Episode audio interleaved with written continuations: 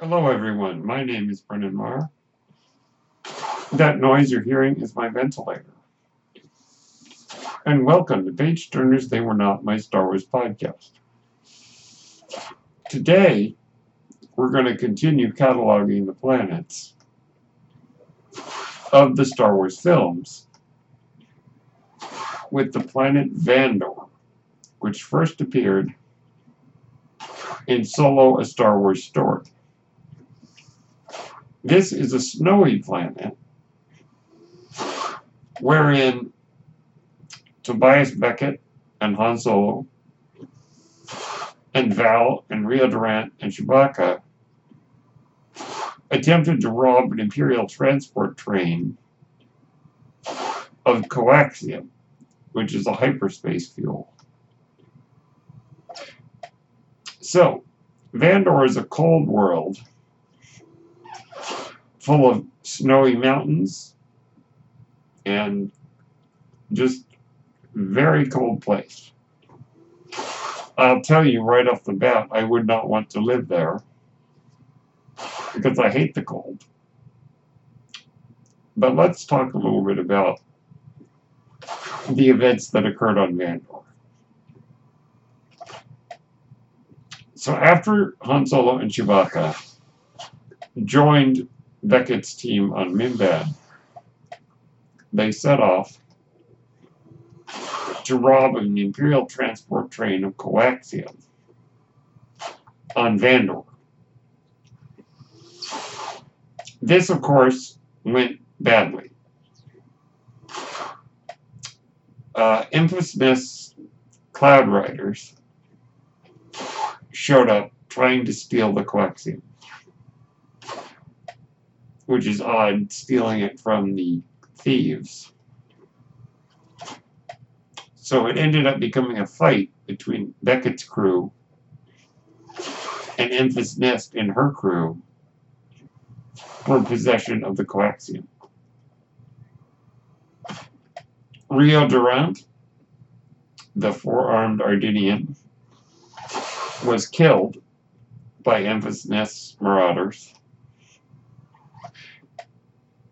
and Val died when she decided she needed to blow up the train rails so that they could steal the coaxium. So it did not go well, as in the ensuing tug-of-war between the Cloud Riders and Han Solo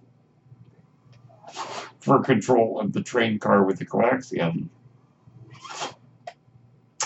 it was dropped and exploded. In fact, Beckett didn't want Han to do that, but Han did because he knew it was more important to save Beckett's life than get the coaxium.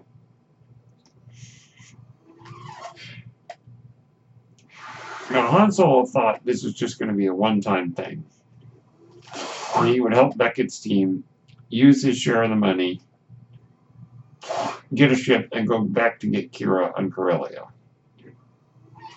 But Han changed his mind when he knew that Beckett was going to be returning to Dryden Vos empty-handed. Dryden would, of course, be furious.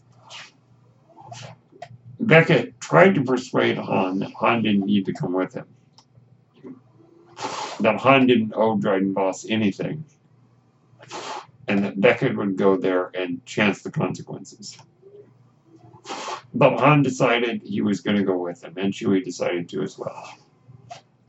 So the three of them, Beckett, Han, and Chewbacca, went to Dryden Vos's space yacht, where Han was reunited with Qi'ra,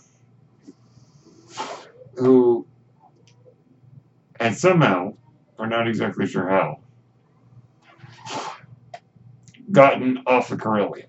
In fact, Han asks her, "How did you get out?" And she says, "I didn't," and kind of leaves it at that. So this leaves a bit of mystery.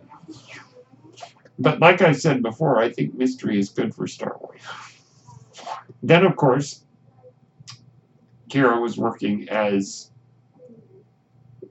Dryden Vos' lieutenant. And then, of course, Han, Chewie, and Beckett confronted Vos, in which Dryden chewed out Beckett quite severely for failing to get the coaxium and for failing to deal with Enfys Nest. Of course, we later learned that Enfys Nest was not a villain, but in fact trying to build up a rebellion against the Empire.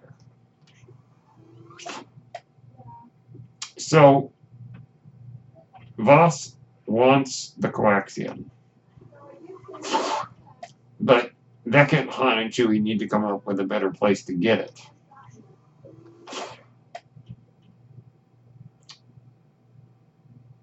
Han suggests Kessel. Now, Kessel, of course, we've heard of all the way back to the original film. Back in Star Wars, when C-3PO said, "We'll be sent to the spice mines of Kessel." Vos mentions that he,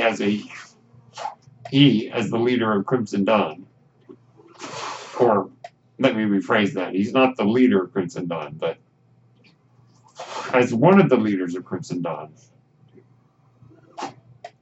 Crimson Dawn maintains a kind of an alliance with the Pykes, who own Kessel, but decides that Han's plan will work because the Pykes don't know that Beckett and Han and Chewie are working for Crimson Dawn. They agree to get the coaxium and then make a very quick run to the planet Savareen to have it refined, because they will be collecting unrefined coaxium, which is extremely dangerous. Dryden sends Qi'ra to make sure the operation goes as planned. So our four characters decide they need a ship, and they need an extremely fast ship.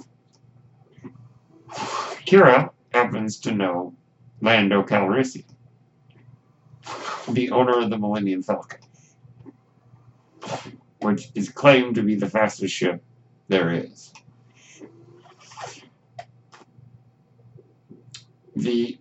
Our four characters go to Fort Ipsil, where Lando is having a sabacc tournament.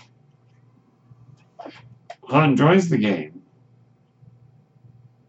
and loses, but Qi'ra and Beckett and the others are able to convince Lando to help them in their trip